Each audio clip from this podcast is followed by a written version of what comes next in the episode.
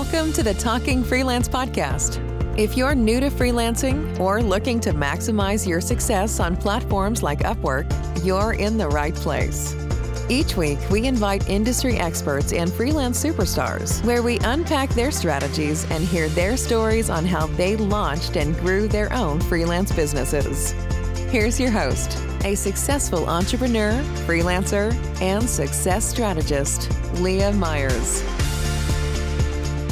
Over the past few weeks, we've been talking a lot on how to get started on Upwork, how to find work on Upwork, and how to work on Upwork.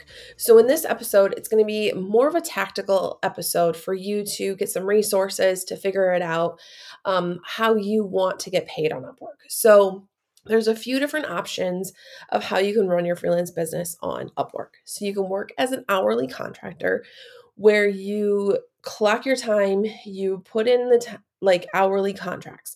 Um, so you can set your own rates. You work within your budgeted amount of time that you can work with with a client.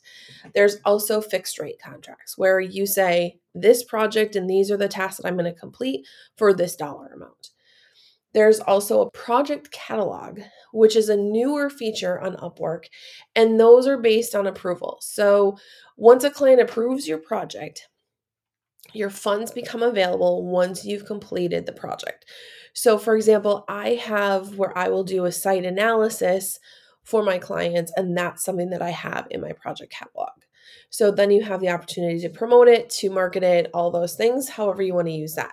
There's also the opportunity for clients to give you a bonus. So that's another way that you can make money on Upwork. Um, a lot of the times that happens around the holidays for me when clients will send a bonus over. Um, so, with those four ways to get paid on Upwork, you need to figure out what makes the most sense for you. Sometimes you pick one and you stick with it. Sometimes you integrate a few different ways to get paid on Upwork, whatever makes the most sense for you. But you need you have complete control over this and your preference of how you want to work. So there's an article that I'll attach to the show notes that kind of goes over that, how you get paid, how to set up your payments, all that kind of stuff. Um, and that will be a direct article that you'll have a link to in the show notes. So, people always ask, it's expensive to work on Upwork. And I want to challenge that for a minute because all of the bonuses and benefits that come along with the platform, there's a service fee. So, you're paying money to market yourself if you're not marketing yourself on the job board. Facebook ads, Instagram ads, all of those different social media marketing ads. Marketing costs money. So if you think about it as the Upwork service fees replacing the marketing money that you're going to spend, that's how I justify or that's how I become okay with the expense of the service fees. For me, I don't have to worry about sending out any invoices. I don't have to make sure that I'm chasing my money to make sure that I get paid. I know that if I work for my clients, track my time appropriately, do a good job for my clients, I'm getting paid on a regular, consistent basis.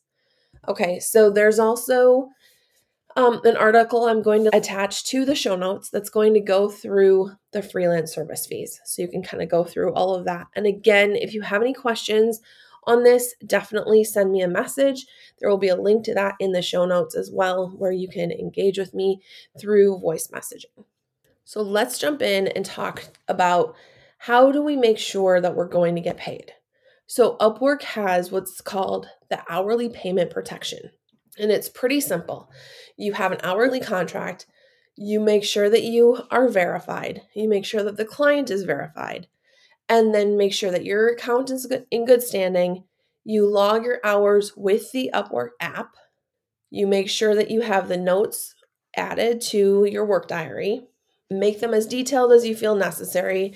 For me, it kind of depends on the client how detailed I am.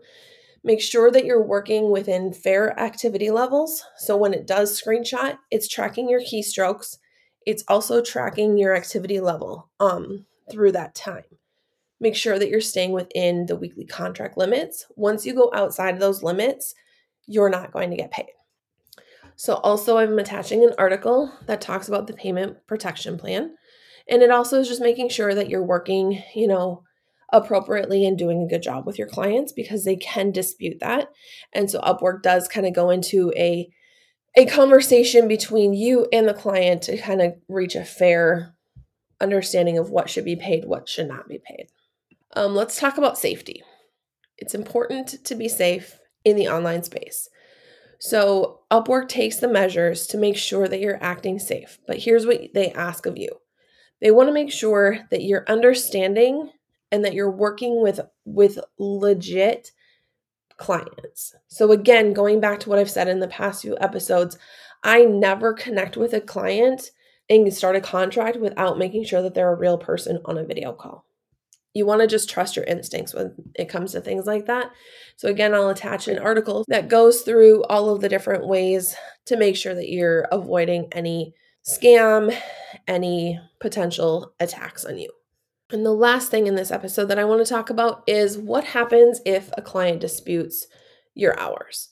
There's a whole process that um, Upwork will go through that you can respond to. You can accept a dispute, you can decline a dispute, you can talk with an Upwork um, safety team to make sure that you're getting what you need because you essentially Upwork is going to support you, but they also need to support the clients. So you want to make sure that you're you're com- you're communicating with them, providing any documentation, and they're very fair. I have had to go through that two different times since I've been on the platform. Is it scary? It can be, but just understand like that they have everyone's best interest in mind and they're trying to make sure that that they're operating as a whole business to make sure that they're supporting the client as well as the freelancer.